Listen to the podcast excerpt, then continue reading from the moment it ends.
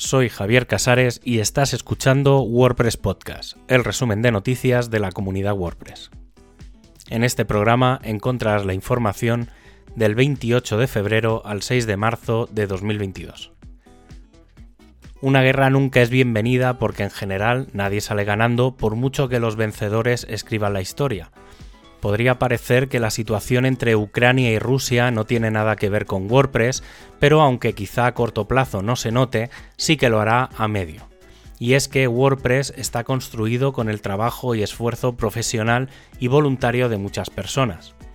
Estas dos últimas semanas, varias personas que participan activamente en la comunidad, sobre todo la global y en especial la europea, no han podido asistir a las reuniones o a las tareas habituales que tienen asignadas. Algunas están en pleno conflicto, otras simplemente están intentando conseguir que aquellos colegas que están en el conflicto puedan tener un camino fácil para salir de él.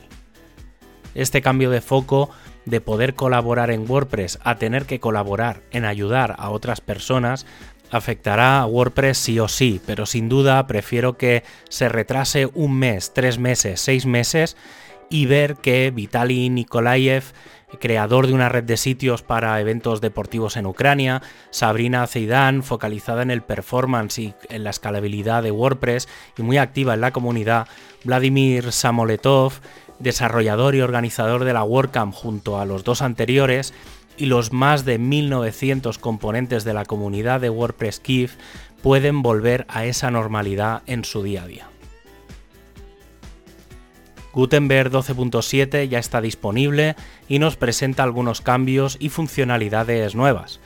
Uno de los cambios más significativos es que cuando estamos en el editor y vayamos a añadir un bloque nuevo, se priorizará la lista de patrones frente a los bloques. No es algo que siempre vaya a ocurrir, ya que requiere de ciertas condiciones, como que estemos editando una plantilla.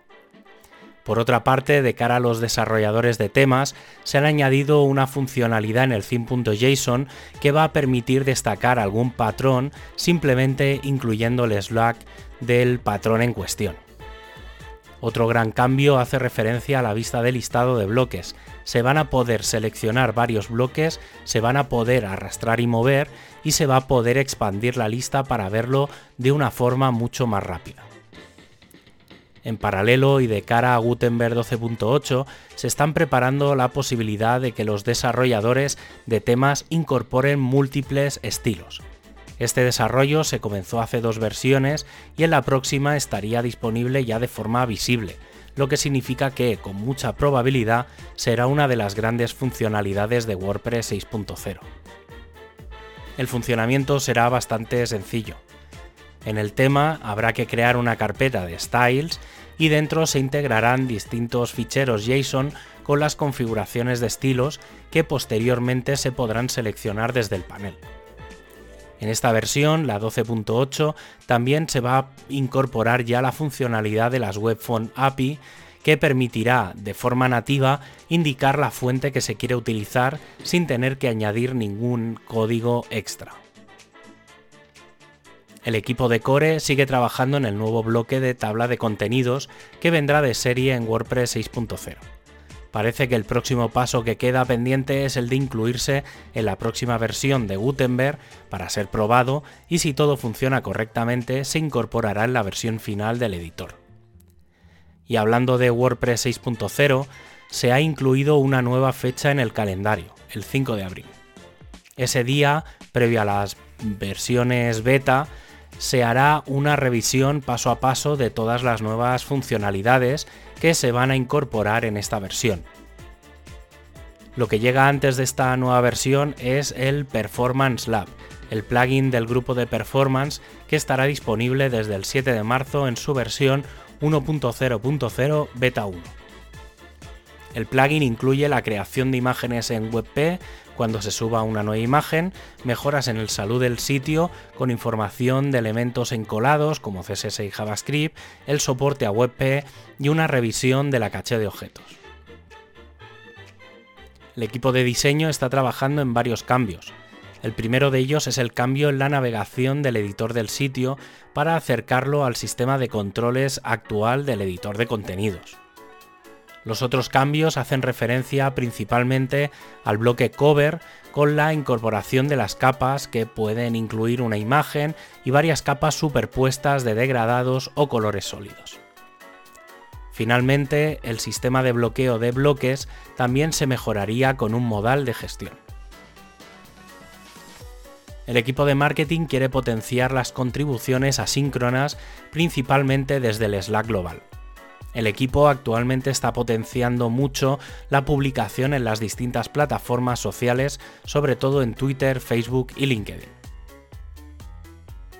El equipo de documentación sigue avanzando en la mejora de los contenidos y pone especial énfasis en la mejora de la documentación relacionada con las buenas prácticas sobre WordPress, tanto en el núcleo de la plataforma, pero sobre todo en lo que hay alrededor, un paso más fuera de los WordPress Coding estándar. El equipo de comunidad ha lanzado su lista de objetivos para 2022 tras la llamada que se hizo el pasado noviembre. Los objetivos se han resumido en cinco. El primero de ellos y principal es retomar los eventos presenciales, algo que muchas comunidades ya están probando y otras están trabajando, ya que no en todos los lugares hay las mismas normas con respecto a esto. Una buena opción para comenzar es la de quedar simplemente a tomar algo en una terraza sin necesidad de volver a hacer grandes charlas o ponencias. El segundo es revisar la lista de comunidades y reactivarlas si es posible. Para ello, y como tercer punto, se van a aumentar el soporte y entrenamiento a mentores.